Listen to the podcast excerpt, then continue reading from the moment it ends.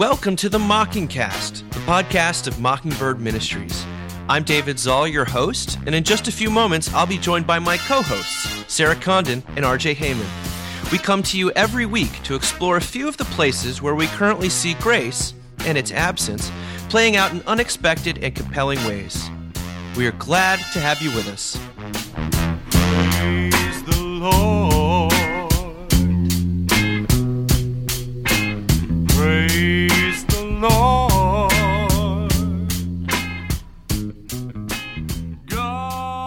We are. Uh, and I've got no clever intro except for to say uh, I'm glad to be speaking to the two of you again. Um, uh, in what has become a way to demarcate these long, long weeks. I, I That's right. shared a meme on uh, social media, Facebook thing that someone had sent me of a picture of you know Alexander and the no good, very bad, awful day. And it, I think it says like uh, a new new classic Alexander and the day that blended into every other day, like some Kafkaesque nightmare with no merciful end in sight. Bye. um, let me ask you this though: a a lot of people out there are talking about things that are new during this time, stuff that they're, you know, you know. Uh, I guess hobbies they're taking up, or and I know we've we've avoided the, our last episode was so dark that I felt like maybe we could talk about something slightly lighter. But is there Is is there this any lighter? is this lighter? I don't know. Is there anything new that you're taking up, or that you want to share, or any commentary you want to give on? it? Because I, I found we're uh, we're go, making our way through all the Jane Austen movies, and that that sounds like something Oh. RJ would do. Yes, it would. It would That's But, uh, lovely. I mean, I'd watched Pride and Prejudice, the the great BBC Colin Firth Jennifer Ehle version, ages ago. But so to re-watch that with my sons was really fun, and my wife. Were they into it? We just watched Sense and Sensibility last night. I mean, it requires a lot of like pausing and being like, well, this is what's going on here, and this is why this person's upset is because this person's going to be disinherited, and if this doesn't happen, and they're like, what's an inheritance? So it ends up being this whole long, you know, uh, history lesson almost, and and uh, but. That that is such a perfect work of art, I think. And then we watched Sense and Sensibility last night, the Emma Thompson one, and tonight's Mansfield Park. So that sounds super highfalutin. That's one of the one I of the love more I it. Good for you. That's awesome. uh, one of the I guess new things we've been doing. Um, what about you guys? Anything new? So one thing that I have taken to doing it's so funny. For years, since my daughter really got into books, I have in my brain made fun of her, never to her face, because she only ever wants to read books about like mermaid cat princesses. And I found since So quarantine, so gendered, so gendered. Yeah, I mean, she like she ran into the book fair. One of my friends took her, ran into the book fair and loudly proclaimed, "I only want the books that come with jewelry." I mean, like we can't fix that, you know. But um but I'm only reading books about princesses right now. Wow. Um myself, which I've like they're like historical fiction, but I've read about I'm reading about Anne Boleyn. I read about um uh one of the Romanovs. I'm and literally you make me feel so much better because I was trying to explain to my son who the Romanovs were yesterday and I was like I can't why am I trying to do this to him? But um I realize it's because they're basically all in quarantine their whole lives. Right? Like it's like, and then we were in the winter castle for six months. and I'm like, it just makes you feel less alone. I don't know. Um, I do want to say, Dave and I've talked a little bit about this, but it is interesting to me that everyone's like trying new things and it's like crafts. And I just want to suggest therapy because one thing I've noticed is, you know, I talk, I do a lot of pastoral care in my job as a college chaplain. And the people who are healthiest right now are the ones who are having a regular check in with a therapist. And it's a great time to try it. Um, also, because all those barriers, like getting into an office and all that's kind of gone. And thanks to the modern age of the internet, there's like myriad ways to get therapy that are like affordable. So I just want to like toss that out there as a, I don't know, a little idea. Like if you're feeling really low right now, that's still an option. Therapy's still an option. I mean, there are things that, you know, learning to knit won't fix. So Yeah, along those lines, definitely cooking. You know, which is not something I, I necessarily feel like I have time for. You know, we uh, probably like you guys, our family has a regular rotation of about five to ten meals that we just make. Yep. You know, ad an infinitum, which is then punctuated by the odd, you know, Chinese delivery or pizza or going out or something like that. Um, but now that we're not going out, uh, we're like, let's try some new things. So, like, Jamie made the most amazing chicken, which turned into the most amazing chicken soup, which I made. And last night I made this orzo salad I was pretty excited about. And just going, like, putting on my mask and going to the grocery store, what which feels like an act of defiance, a small act of defiance, is all is also just really. It's nice to get out and and uh, find some new things and think up some new meals. And and also I don't feel it's time I can sort of have to myself, like, you know, pour a little glass of wine, put on like a nature show, cook, and not feel guilty about it, you know, because it's something I'm sort Right. of doing for uh, for the family, and that feels sort of wholesome and good. So yeah, I have been enjoying uh, cooking, which I, you know, when Jamie and I were first married, I pretty much did all the cooking, and that's kind of shifted over the years. So um, I'm enjoy- enjoying getting back to that. Well, you heard it here first, everyone. If you want uh, something new to do, go to therapy first. That's the Yeah. number one thing. And Yeah. then next, you know, make some good meals and uh, watch some And Jane Austen. tell your nine year old about the Romanovs. Tell your nine year old. He's like, Dad, what did they do all day? They look like they're just drying lavender all day. I was like, well, that's. I think that's that was a principal it. concern. Yeah. They spent the morning, uh, you know, gathering reeds to make baskets. it's like it feels a little bit like quarantine. Um, well, speaking of other things we're doing during this strange time, uh, my oldest is really into sports and is very sad about the NBA season and, and basically his own season's being canceled. Sure. And it it is a true, you know, um, it, it is a real, genuine grief to I think to any athletes or in the country. And one of the things that's popped up the last couple weeks, if um, anyone who watches ESPN knows that there's something called the Last Dance, which is a the most watched documentary of all time uh, on ESPN. It's about Michael Jordan. And it's about the the finals, the sort of the, it's all this footage that has been in a locker somewhere, and that J- Michael Jordan has been sitting on, and that then is is he's finally allowed to be released about the the last season of the Bulls, the great Chicago Bull team that was sort of marked my childhood. Certainly, I think it's the 97-98 season. RJ can correct us because we are taking a risk by jumping. sports. Sarah and I talking about this, but and yet Michael Jordan is ubiquitous enough that he's not. uh, This figured he figured heavily into everyone on planet Earth's life for some uh, portion of the '90s. Uh, the article, though, that appeared, which goes beyond just the particulars of basketball or even Jordan, was on The Ringer by Brian Phillips, who's a great writer, uh, called Michael Jordan the Story versus Michael Jordan the Man. Um, now I'm going to skip a bunch of it, but here's here's here's parts of it. He says no one had a better story than MJ did. By story, I mean the thread that strings the highs and lows of a career together into something meaningful, the deep down basic shape through which you make sense of an athlete's time in the game. Jordan's story was so simple and so charismatic that it was almost the original template of the sports narrative itself.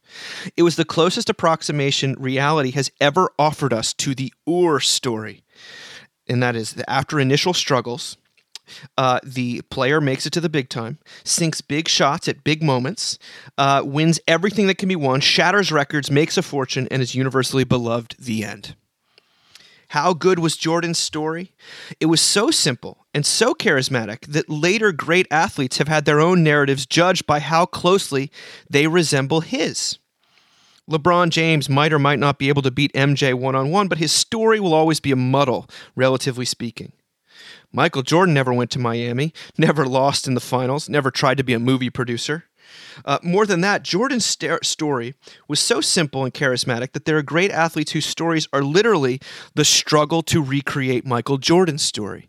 Now, we're talking about Michael Jordan is the embodiment of, of perfection and the ideal, the the law incarnate as a uh, as a professional athlete. They say Kobe Bryant was every bit as monomaniacally driven and ambitious as Jordan, but he was humanized by Jordan's shadow, made approachable by the fact that he was chasing an ideal rather than simply existing as one. More than that, Jordan's story was so simple and charismatic that it convinced us to overlook all the places where it wasn't actually his story.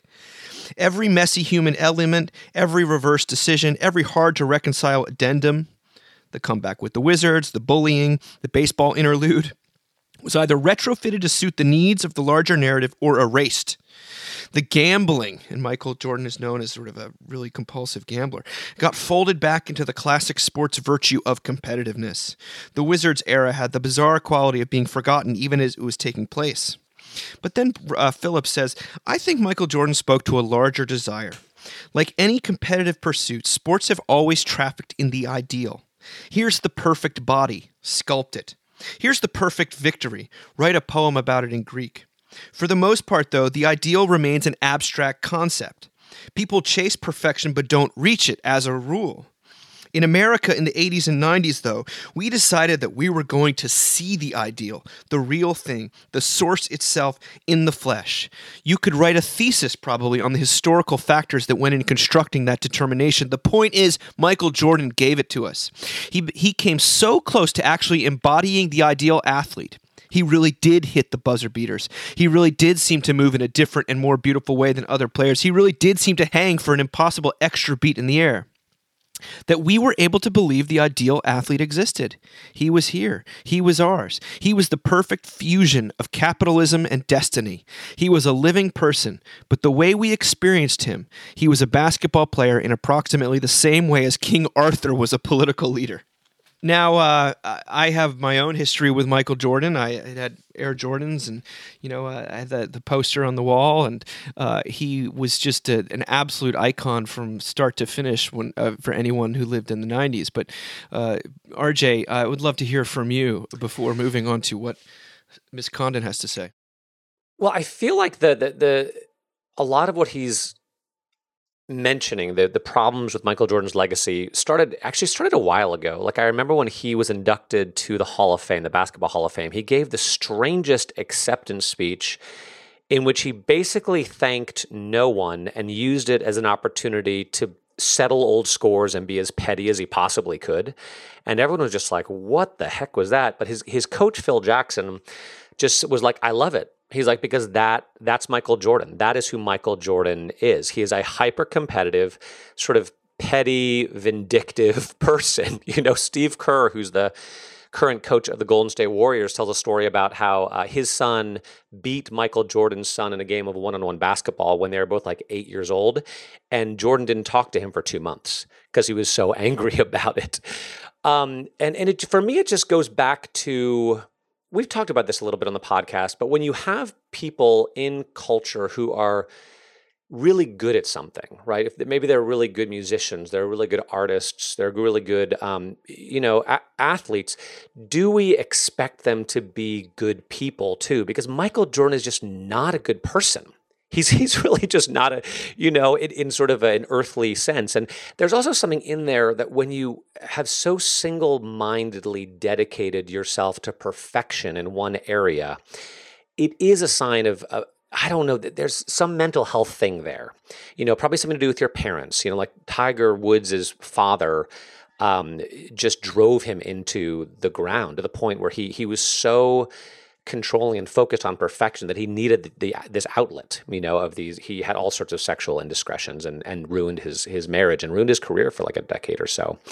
So i don't know what to say. You know charles barkley said a long time ago he was sort of an original basketball bad boy and he once said you know i'm not i'm not paid to be a role model. I'm not a role model now, ironically, Charles Barkley actually seems like a pretty good guy. Um, but I, I, actually have not watched the the documentary. Even my son Jackson, who's a, a senior, he's like, "Are you going to watch this documentary?" I was like, "I don't know." He's like, and Jack was like, "I have no interest in watching that," which was interesting to me that he's not as enamored of the the MJ legacy. So there there is something in there. We always talk about extra, you know, moral externalities. That when you are so focused on perfection. And that's what MJ was. You know, Larry Bird once said after a 63 point playoff performance against the Celtics, you know, that's just God disguised as Michael Jordan.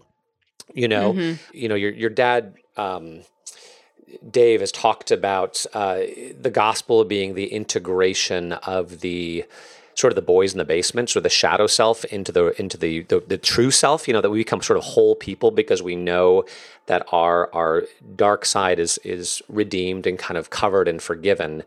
Um, but you see that you see this kind of splitting in these athletes with this public persona. You know, even Magic Johnson was the same way. There was Magic Johnson, and then there was Earvin Johnson, and he's even talked about his two different um, personas, the, the splitting that happens when you're so focused on perfection in a given area. Um, but no, those are those are some of my thoughts. Sarah, Sarah, any thoughts on Michael Jordan? Well, I'm like, so how does that explain Weird Al? I mean, that's like really interesting to me. I mean, not to bring it back to my all time favorite subject we've ever talked about, but it is interesting, Yes. like how people talk about how he's not split in that way, right? Yeah, yeah. But he's definitely focused and passionate about what he does. Yes. I don't know. It's interesting. I actually have watched this documentary because my husband is a huge, huge Jordan Michael fan. Jordan fan. Josh loves basketball. He plays basketball every day with our son. I mean, he's loved it his whole life. I mean, he grew up literally like on a, like a like literally playing basketball, which he will remind our son of regularly when he complains about having to go outside and play basketball on like a gravel driveway, which is not an easy place to play basketball No. um, so um, I have watched it, and RJ, it's really helpful actually to hear you talk about him because he is not a nice person. No, he's awful. And this, and it, it's really fascinating in this documentary. I mean, it, he's. I have to say, as someone who is like not into sports at all, it is beautiful to watch him play. I mean, I didn't grow up with sports, so I didn't watch him play when he was like at his height. And they'll show this footage that you're just like, my goodness, how is he managing that? Um, but it also, and it totally relates to like the darkest parts of me. It also is a little bit of his like place to be like, and this person did me wrong, and Yeah. this person did me Yeah. wrong. And there's like a whole lot of language, which is like, I guess I'm just old enough that it's still bracing to kind of see that like on like to just to see like a famous person be like f this person. You're like okay dude. But i mean he definitely like it's it it's it's an interesting documentary because um i and i i totally value why this this uh person or this piece because it doesn't it really doesn't delve into him not being a nice person. As much as it does kind of re-emphasize just how incredibly talented this individual was. So um it's i would be interested to see what you thought about it when you watched it rj Well, there's a there's a really interesting uh, correlation between perfection and love. You know Mm-hmm. that, uh, and and I I, I wonder if because Weird Al is so obviously imperfect. In fact, his whole thing is being this is being imperfect is being a ridiculous proxy. You know, it's like Yeah. you insert Weird Al's idea of a Michael Jordan thing would be to insert himself as Michael Jordan, and just that him his his existence is so ridiculous. And but it's hard to uh, love uh, perfection. You can admire it, um, but I've I've noticed though that people don't. They've stopped talking about Michael Jordan the way they did when I grew up. Because you know I, I lived in Europe for a while when I was a kid, and the way that Michael Jordan was understood there and they you see it in this documentary was he was he was seen as an absolute superhero. I mean he was he was he was perfection because europeans were not that interested in american football but they all loved basketball.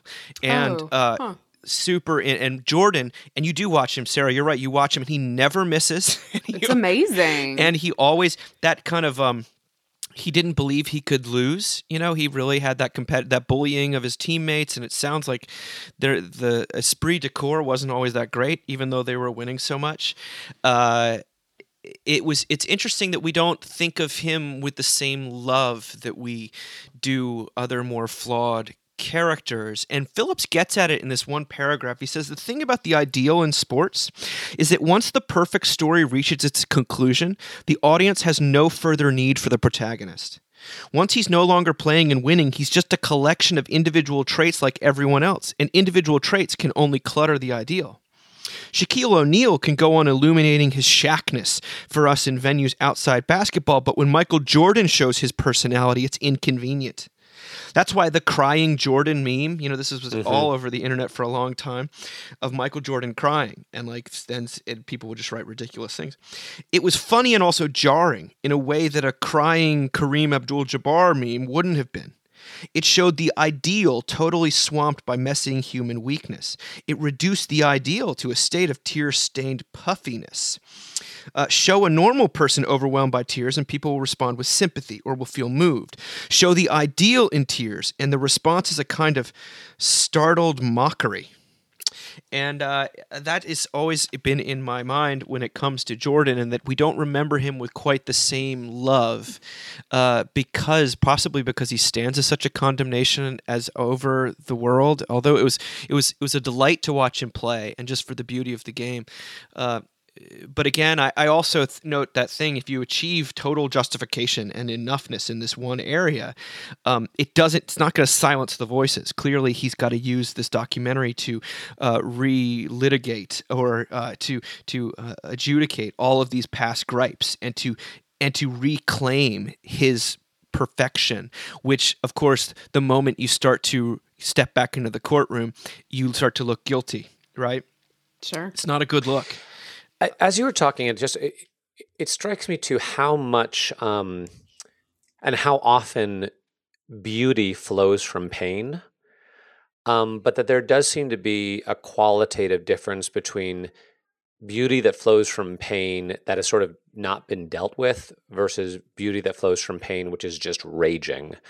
You know that there's something about Michael Jordan. There's a pain within him that continues to rage and it pushed him to these unbelievable heights but it's different you know um, we talked about the holy trinity was it last week or the week before you know weird al dolly parton and mr rogers um, who all clearly have their pain but but they've thought about it and they've worked it through and they've dealt with it and that that pain has become a source of healing for other people in a way that you know that that um, I don't know Michael Jordan just sort of can't do. But but among sports figures, you know, I've talked about um, Andre Agassi before, and I find him endlessly fascinating because he also had a, a father, a Iranian American former Olympic weightlifter father, who just pushed him and pushed him and pushed him and pushed him and pushed him, and and Agassi hated tennis. He hated it, but he was good at it. But he finally hated it so much that he had had to quit for a little while. He quit for like two years, and then he came back. He actually had like two or three comebacks, but when he came back, he was better than he was before, but he was also more integrated because he had dealt with his past and his pain.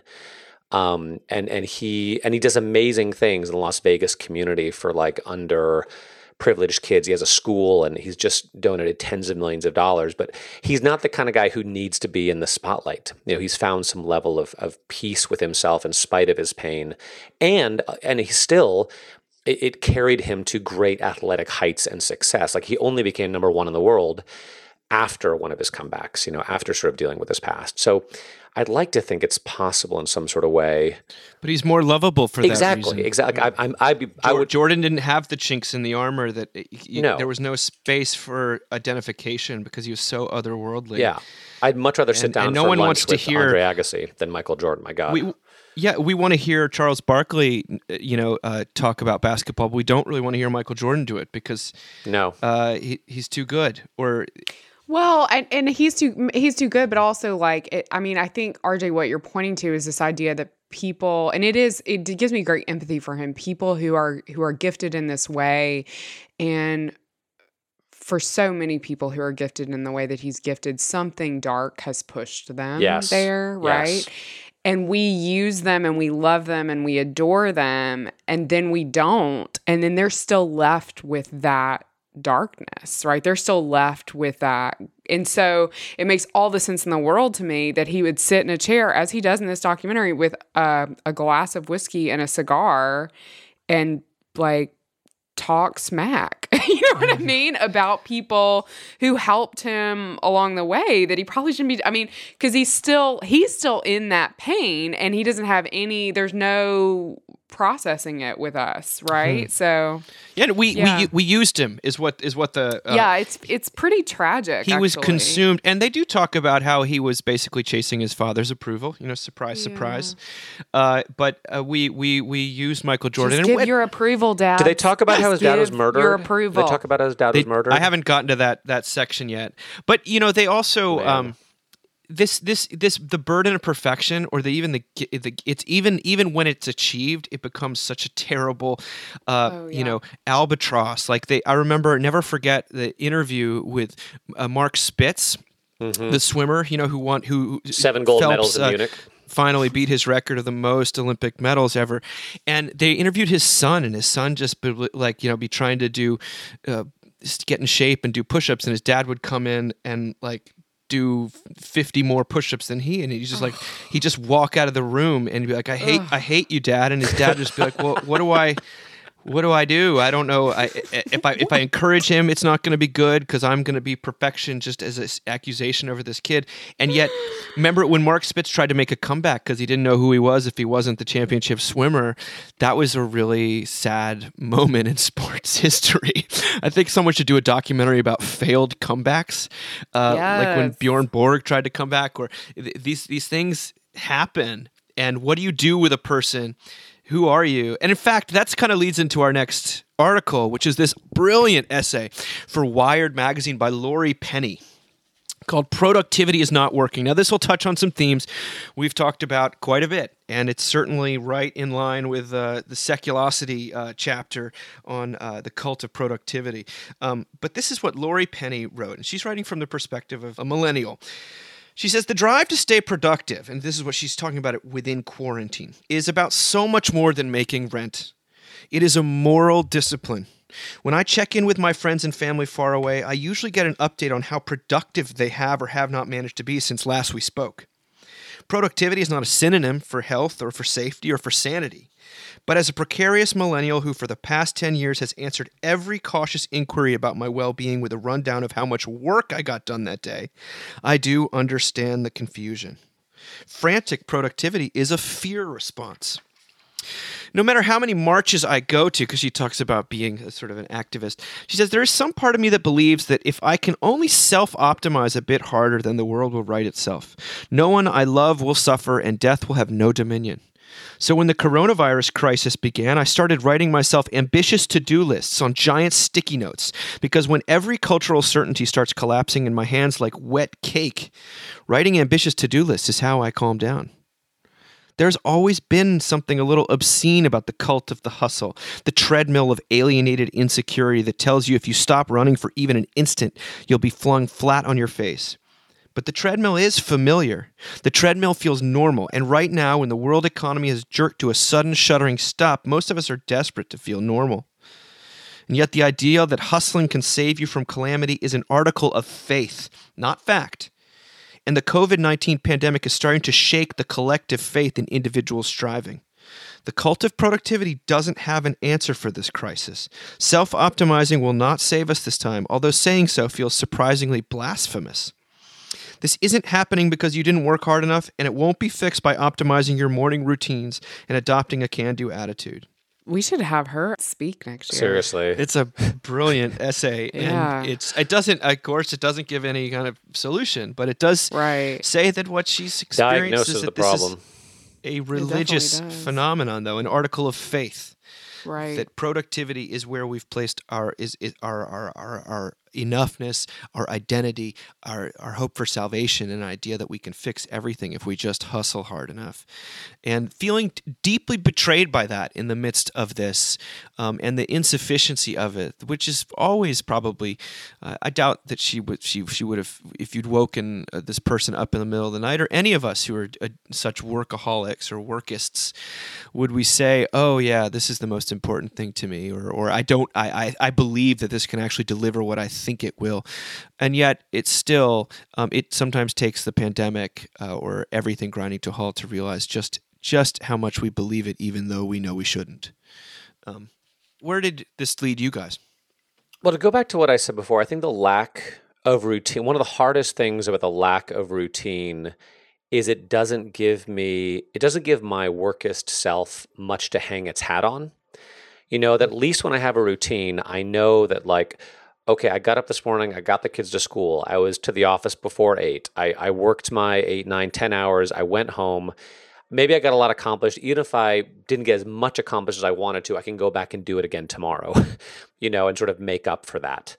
Uh, but now that's just sort of all out the window you know that that there's this weird combination you know i'm working my wife is working and as she points out in this uh, was it this article another one? Like taking care of the kids is also working. You know cooking is also working. Cleaning is always working. So it feels like i'm constantly working and yet there's no sense of self justification it doesn't satisfy that part of myself that needs something to hang its uh, to hang its hat on and just and even it did strike me um, even in better times what percentage of my time am i either working or thinking about working or trying not to think about working so that i can ha- be rested and then get back to working? You know just how much either doing or thinking about it defines my existence. Um, and you know i'm not an intro i'm an extrovert and I do, I'm kind of addicted to newness and to distraction. And in this moment, when there's so little newness and so little distraction, um, you know, again, we've said it before. What did Blaise Pascal say? That all the problems in the world can be traced to our inability to sit quietly in a room alone. I'm not good at sitting quietly in a room alone. Even if I was, my, my three year old wouldn't let me. Um, but yeah, there was there was a lot that rung bells here, and maybe this will go on long enough that we'll get better at this, but I'm not optimistic. You know, I think we're just sort of waiting for it to time out and then we'll go back to what we were doing before, but maybe not. Sarah, you said you, you said before we got on that you're re, you're rethinking everything. you're re What does that mean? Yeah, I mean, I I say this hesitantly because um, I, a I, the last thing I want to do is make women feel bad, um, and b I you know there's it's a complicated thing to sort of talk about motherhood in 2020, but I felt really lucky to be a mom right now, um, and to have a job that I am still doing, but is not. I mean, God, I have friends that are lawyers and doctors and I mean, you know, like I don't have that job. Um I check in on the mental health of my students uh, individually, and I check in on them twice a week for prayers and community. And that's kind of it right now, to be honest with you. So it doesn't take up a tremendous amount of my time. And so, what that looks like is that I really am focused right now on being a mom and being a wife in a way that was really hard three weeks ago. And now I was talking to a friend of mine um, who always sort of dances with Christianity, um, who listens to this show. And I was telling him this. I was like, I, I love that I'm calling this a show, by the way, now. like we're on a show. Um, but he it's because I watched too much Real Housewives. Uh, but he he was saying, I was saying like I'm I'm like at peace with it now. Like it actually, yes, it, the cooking. I mean, I'm it's three meals a day. It's laundry. It's I make my bed because I it like gives me some sense of a win. Um, so it's all kind of all these things, but they're tangible and they're done, and I'm and I'm like relaxing into that. And he said, "Oh, that's called submission." Hmm. Which is also a really complicated word in this category, but it, and I think he kind of meant it as a joke, but it's a very Christian word and not a word we talk about a lot but i was like is that maybe that is actually what's happening is like i've kind of submitted to this role and and this specific thing that I'm called into right this moment knowing that this isn't always what I'm called into but it is right now. And that's I found a lot I don't know. I mean I feel like such a ass for saying this because I know other people haven't but I have found a lot of peace in that. Mm. it has given me great comfort to know that those are my main tasks. And if I take care of those then I've taken care of something. Um but again, I have friends that are lawyers that are like literally on the phone on Zoom calls for like 10 hours a day and also doing all this mom stuff. And that is brutal. So I don't know. Mm. Um, I, I, I feel for this writer because she doesn't, she has roommates. I mean, I also think there's a complication of like when the only person we have to care for is ourself if we have created work as our whole identity and suddenly that becomes demoted, it's like, how do we? I don't know. Some of my healthiest friends have been the ones who've like gone out and bought a ton of plants right before this happened, right? Because they had something beyond themselves to care about. Um, yeah. I don't know. That's, I mean, I think uh, one person's submission is another person's surrender. And Yeah. uh, that's part of what you're describing as well. Because there has been moments, you know, I, I have not, my work life has, has been reduced drastically, and I keep having to, you know, say no to things that I'd like to say yes to just because I can barely honor my existing commitments. Absolutely. and that's a really that's that's a logistical tough problem, but it's really what it really is is a psycho spiritual problem that I'm kind of confronted with my own limitations. And then, but then there are these times where I'm getting this time with my with my sons, you know, so that maybe maybe by the grace of God they won't turn out to be a Michael Jordan chasing their father's approval in, into basically hell. That's because that's where it kind of all ends. Um, I did laugh at the Onion this past week. Lampooned this uh, with the article. Man, not sure why he thought most psychologically taxing situation of his life would be the thing to make him productive. and and they it, they the but the better part is the actual article. It said, Despite my high hopes, the most devastating crisis of my life hasn't turned out to be the catalyst I needed to meet all of my long-held personal goals mm. says Mr. Ayers, who added that he had no idea what he was thinking when he told himself that being furloughed from his job and enduring a sustained period of emotional isolation would be just what he needed to start eating better, acquaint himself with world cinema, and get a jump start on the novel he had always wanted to write. At press time, he had reportedly decided that going forward, he would instead focus all his time and attention on feeling guilty about his lack of productivity rather than trying to be productive itself. It's brutal. I mean, I do think there, you know, pe- people initially, I mean, she's, I love her honesty here, really did have this like list of all the things that they would accomplish. And um, it's, some of it is get, you know, some of it eventually is getting done. And then I think it's becoming clarifying for what we actually want to do. Um, Yeah. Which is really, you know, like I don't want to go through the closet with all the pillows and Christmas decorations in it, but I'm definitely going to paint our kitchen table. You know what I mean?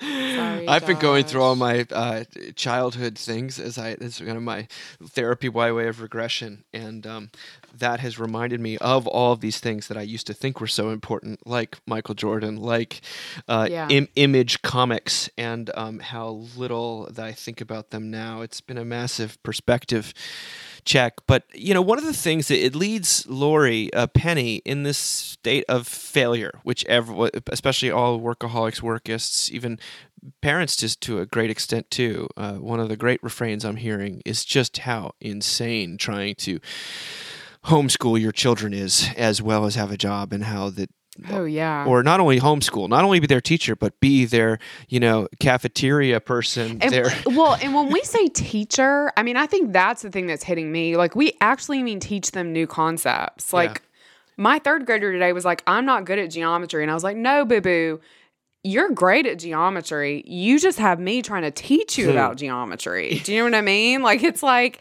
I'm not equipped to do this. So, yeah, sorry to interrupt. I just, I, I, I think that is the thing. I've been like, oh my God, I'm teaching you new concepts. No, no, no, I'm not capable of that. I I'm glad. I don't know. I I'm glad. I'm so glad, Sarah, that you have sort of submitted to your current role, and and Dave that Yeah. you've I don't know been able to say no to things. I guess listening to you guys, I just realized my our life is not. It doesn't work if our kids aren't in school. It just doesn't, you Mm. know. And it's been it's been hard and trying and and maybe that means saying no to more things or um I mean, we're also about to. We're supposed to like move houses in a month, you oh, know. Oh, RJ. and we, That's a it's a lot. lot. It's a lot. We were realizing. My my wife came to me the other day. She's like, I've been thinking about it and realized that between our kids and your job and all sorts of stuff, we filled out like fifty different applications this year. Part of us is just fantasizing about next fall when we're not applying to schools and we're settled and Sure. removed and we're and hopefully beyond Yeah. this and. But to all those people out there who are feeling, and I'm sure a lot that are feeling their their life doesn't just doesn't work right now. I'm totally I'm Mhm. with you. Well, you know, the faithless attitude is to think that is to say what God intends as a comma, we think of as a period. Mm. Yes. And that the attitude of faith is to say that uh, is to, to mention that even if something looks like a period, it may in fact be a comma because I don't have all the facts. The story isn't finished writing.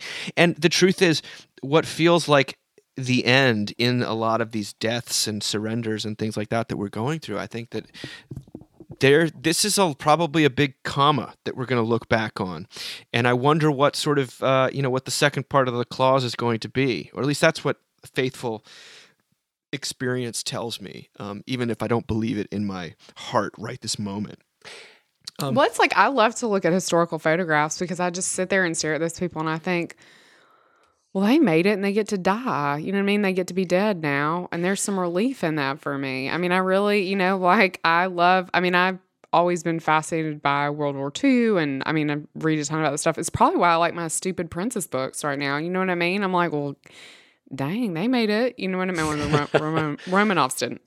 But, um, but that, and, and, you know, I can make it through this. I don't know. There's that. There is something about that. I love that idea of of a comma, and not a period, because I think we live. So many of us live in this pretty unfaithful place, which is understandable. But I mean, God, when this happened, I was like, "This is it." I mean, y'all know. I was like, "We're all gonna have to go underground. I'm gonna get one of them I'm outfits digging a from ditch the in the Handmaid's backyard. Tale." You know, my kid's not going to learn geometry because I'm going to be his teacher for the rest of his life. You know, it's like The it- church it- is it- over. Church is over, you know. Um, so it's yeah, I mean, there's something really important about that. Well, let's talk about failure a little bit because it, it was one of the um, remarkable article appeared in Marginalia this week, written by Thomas Millay, uh, reviewing. Um, Sylvia Walsh's new book about Kierkegaard. Now, if that makes you roll your eyes and run for the exits, just listen to what he has to say. Because she's written a book. Uh, Sylvia Walsh is one of the great world experts on Kierkegaard. She's written a book called Kierkegaard and Religion. And uh, it's a mammoth pushback against the idea that considering uh, uh, Soren Kierkegaard, the Danish philosopher, to have been a virtue ethicist. Now, again, bear with me. The tradition of virtue ethics, this is Millay writing, presumes that one can, at least to some extent, realize virtues in one's earthly life. To speak of a traditional practice of courage is to believe that courage can actually be practiced by human beings. Virtue ethics thus presupposes that individuals and communities can be virtuous. It is precisely this presupposition with which Kierkegaard disagrees, according to Walsh, and she is certainly right about that. The character of Christian life, according to Kierkegaard, does not have to do with an increasing realization of virtue. It is a mistake in his mind to identify Christian living with greater perfection in courage, apatheia, or magnanimity. Instead, Christian life is most fundamentally about pursuit of virtue, yet knowing one has failed. The basic fact of our inevitable failure should cause Christians to reconsider the viability of virtue ethics. If an ethics of virtue necessarily presumes virtue can be realized, perhaps the whole premise is flawed. Perhaps Kierkegaard would like to be a virtue ethicist, but things being as they are, he finds he cannot take such a position. Instead, he begins with failure. Take faith, for example. In faith, the self takes on form and shape as it learns to trust in the eternal, accepting all temporal events as good and perfect gifts given to build up the individual in her God relation. Yet this progress in becoming a self is matched each step of the way by a greater realization of just how paltry one's faith is and how little one trusts God. In addition, any progress that can be recognized by the self is quickly transformed into a jest. How so? Well, any actual progress in faith that we do make is not in actuality our own, but is God acting in us. It is only God's tolerant beneficence that allows us to think we are doing good. We are like the child who thinks she is pushing the stroller when really it is her mother who is doing all the work, allowing the child to hold on to her pleasing illusion since it works to build up her confidence. Ultimately, the destiny of the true Christian is to realize, in responsible maturity, her utter dependence. All along, whenever any genuine good has occurred, that good has been of God, not of her own making. The life of a responsible Christian thus culminates, logically enough, in the altar, a space wherein faith is identical to gratitude. So, if Kierkegaard is a character ethicist, he is a peculiar one at that. The human self develops character only in this inverse way, where our moments of complete incapacity and utter depredation are simultaneously our greatest triumph. To be a human being, then, is to be a glorious failure. Oh, I love this. It's really good. Um, I just I I I I don't know a lot about Kierkegaard. I should I feel like I need to admit that honestly. I feel like you boys probably do, but I don't. And um maybe they assigned him in seminary and I didn't do any of the reading then. So um I, I do, but I, I do want to say I think this is such an important message for us to to hear again and, and to hear through him, because I certainly know a lot of people are very into Kierkegaard. Um, because either God takes care of us or, or God doesn't. right? Either God is in charge or God is not. And that's a really hard thing for us to hear, especially right now in the midst of a pandemic. Like, where the hell is God? Um, but I mean, we said this before, but it's like the line I always think of, and I always use in pastoral care. Dave, that your dad says is like, you know, you can get mad at God because he's the only one who can do anything about it. Mhm. um, but I think this is this is such a necessary and sort of unheard message in the church that if anything good happens, um, if I do anything good, then it is of God, and I I need that message because so much of me is desperate desperate for people to come to me in 20 years and say sarah we would love to give you a glass of whiskey and a cigar and just sit you down on a chair and just have you complain about everybody who's done you wrong. Please use four letter words. Um and i would be like yeah absolutely. I'll pay you to produce this. Um and so i know that that part of me is very real. And so I it makes all the sense in the world to me that when goodness comes into my life and when I do good things that it's that it's the work of of the Lord. I I love the image of the stroller because we're taking all these walks as a family and there's this mother who regularly and it is a small child. I mean the it's a, it's like a 1-year-old. She will hold the 1-year-old and the 1-year-old will push the stroller, the empty stroller. And I'm I always like I just I see her pretty regularly doing this with this baby who's totally delighted to feel like he is pushing the stroller. Um I and I think it's a it's a beautiful image of God and God's love for us and God's care for us. So I don't know. I just I think this is amazing. Yeah, I'm just I struck again by how addicted we are to the idea of improvement, um, ethical action that we can be more and better, and then that's that's the the the human project. That's the Christian project. I think I've shared the story before of a friend of mine, good friend who's not a Christian, but he and I have spiritual conversations from time to time. He's a super smart guy, and he was on a artificial intelligence kick at one point. He's like, you know, RJ, guys in your line of work are going to be really important because we're gonna we're gonna need someone to teach these robots how to be good. And I was like, oh, mm. Paul. I'm not in. I'm not in the making good business. I'm in the forgiveness business, you know. And then actually, Right. we were able to have a really good um, conversation about that. But um, yeah, that we're not here to make people good because it's not something that can can be done. It's not an attainable goal. And and what she says about um, failure, that if there is a cardinal Christian virtue, I think it might be humility. You know, I think about Romans. You know, whenever one, someone wants to talk about Christian ethics, they're like, "Well, Romans chapter twelve." You know, um, the beginning uh, do not conform anymore to the pattern of this world but be transformed by the renewing of your mind and they they think what that means is just be better but then paul immediately says um, for by the grace given to me I, I say do not think of yourselves more highly than you ought but with sober judgment according to the measure of faith that god has given you so to him the transformation of our minds is not about morality it's about humility it's about being transformed such that we see ourselves as we actually are and don't pretend to be something um, that we're not. And and then you know what what what you might call ethics, which Paul's ethics or You know, Sarah and I are in this Facebook conversation a little bit about ethics, A little bit. and you a little. We sort of dipped our toe in. Um, yeah. I just post memes. when Christians mean? start talking about ethics, man, you it gets it gets thorny. It gets It gets difficult. murky fast. It does because Paul is Yeah. hit Paul's ethics. You know, um, let each one be fully convinced in their own minds. Whatever does not proceed from faith is sin. You know, some este- esteem one day is better than another. Some do not. Like eat if meat if you want, don't if you don't. But stop judging each other. That his whole approach to ethics is so counter to everything we think it is.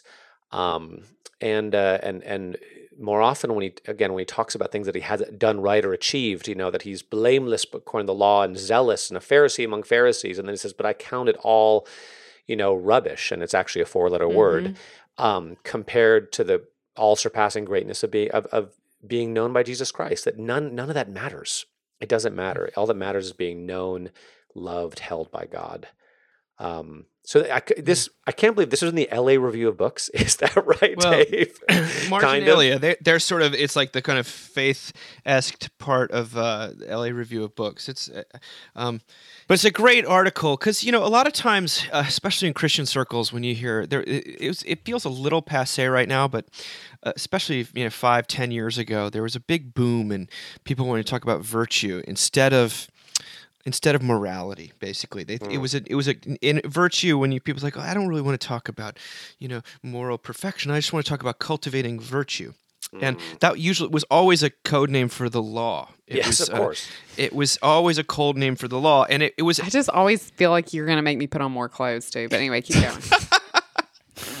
yeah, right, exactly.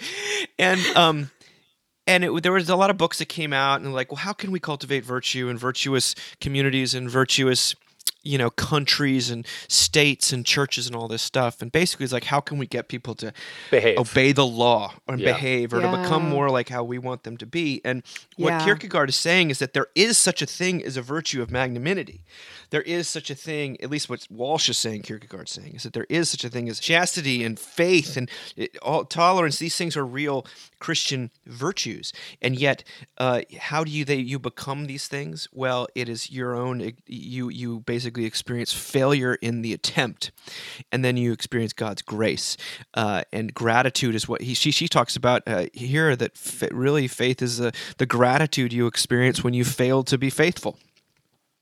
Yeah, I mean, I think when we say to people like, "I wish people would just be more virtuous," I think, or "I wish I could just be more virtuous," there, I think there's a real slippery slope to just saying like, "I wish I, I wish I needed Jesus less." Yeah, I wish every I wish Christianity was basically about becoming a moral athlete, becoming a Michael Yeah. Jordan of the of of Yeah. like, uh, a- and that's one of the reasons why we Because the kind of people like that are my favorite people.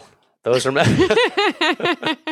Well, the fruit of him, you know, Paul Saint Paul is basically saying, "I was the Michael Jordan of my Yes. He was. of my Judaism, I was. Pharisaism," you know, Yes. and yet Yes. uh, I realized that it was producing nothing but absolute disdain for other people, and, liter- And and, maybe- and literally killing them. Literally killing wanted them. to- Yeah. and literally It killing them. literally, Yeah. in his case, literally killing them. In Which- other people's case, just wanted to assassinate their character on on Which M- Michael, yeah, Michael Jordan would full on still kill people if He he, would. could. If You he know could, what I mean? Like if it were back would. in the Yes, days, yes. like absolutely would. Yeah.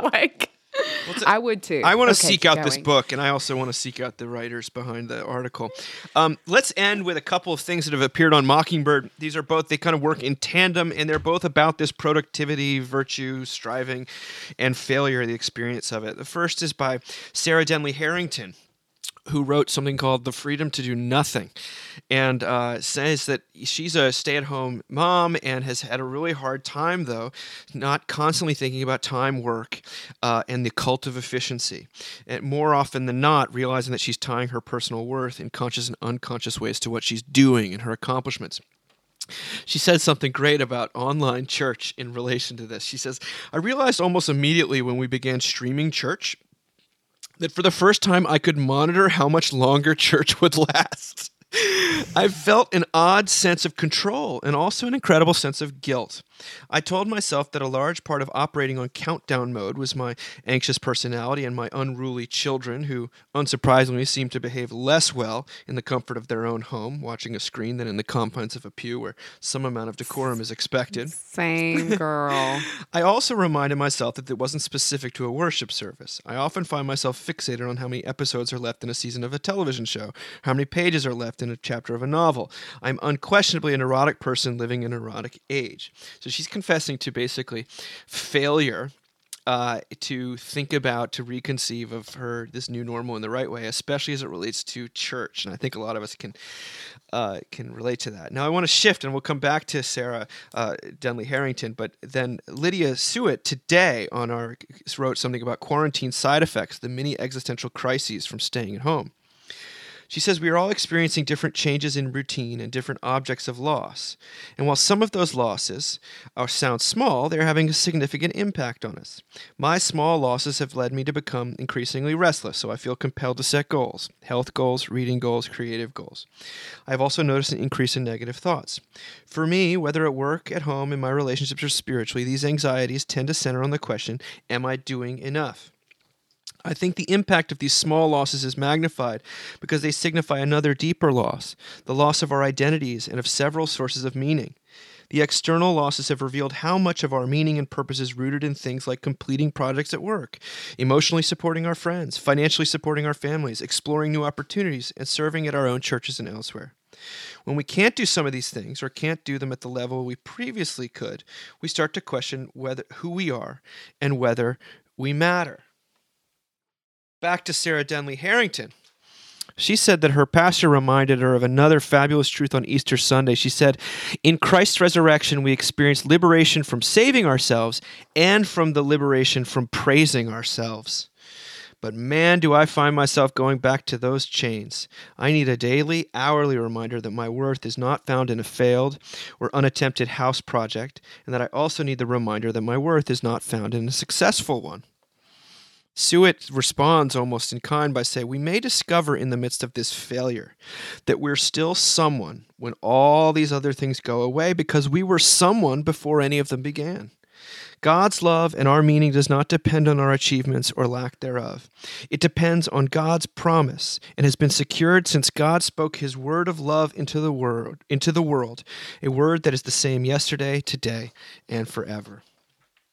I found that these two voices, kind of in conjunction, are are are almost a an object lesson in this Kierkegaardian sense, and that the failure, the losses that we experience, and the failure to to do enough, to be enough, to know who we are without these traditional avenues of meaning and accomplishment, that this is ushering in something like faith in uh, both of these voices and both of these women who written for Mockingbird. And I find it to be deeply, very beautiful fruit. It's being born that we're actually seeing. You see born on the page, and if you're a person who identifies with what they're writing about, which I do on a very profound level, well then that little gift of faith is almost being transferred to you.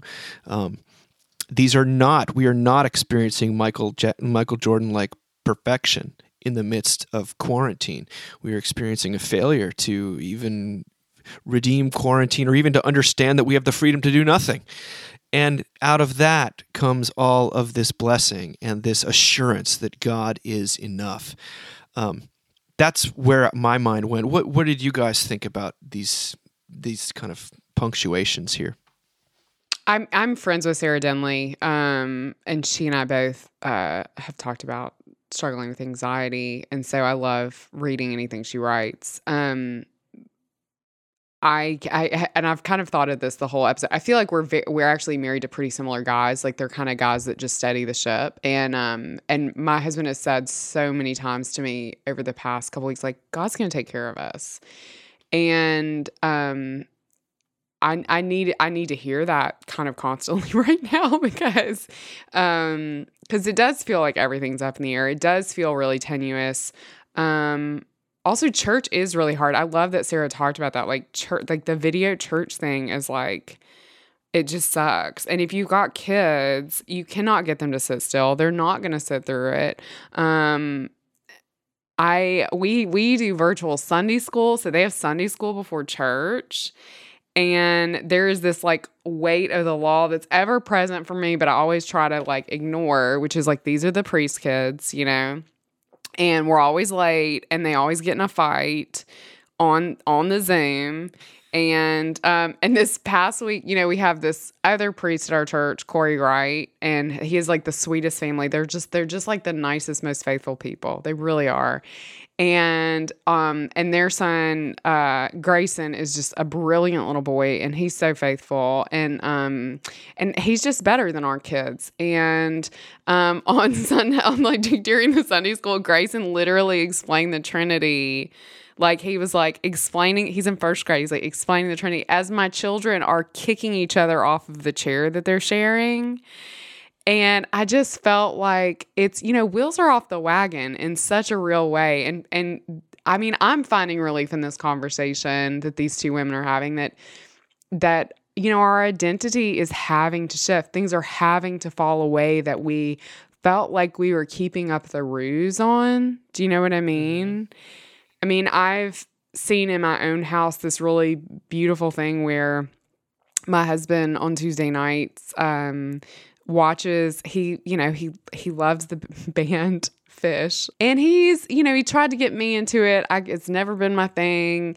And every tuesday night Phish does this thing dinner and a movie where they like give you recipes and they play like an incredible live show. And like he is like finding comfort in that you know? And and that i've as his wife been like this is a thing that like still speaks to him and is a part of who he is and so when all these other things have kind of fallen away, you know, and like that's still there. Sarah, I totally feel you with the uh, Sunday school thing. We've been doing that too, but um, my son actually hasn't been awake early enough to go to it. I'm certainly not waking him up to go to Sunday school. So this past week, Right. uh, he was actually awake.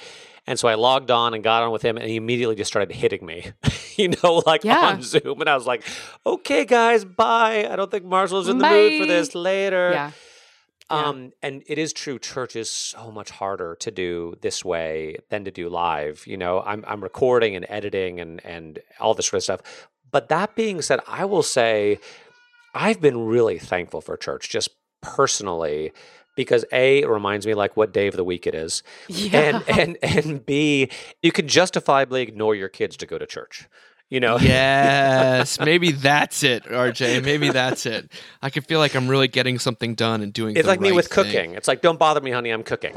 Okay, you you They're manage a three year old. I'm serving our family right now. Okay, so They're always there. Well, I think that's all we got for this week. I th- um maybe we'll go uh, watch some more of The Last Dance, and um I'm gonna watch Mansfield Park, and uh yeah, that's all I got. Thank you guys. bye. Bye. Bye.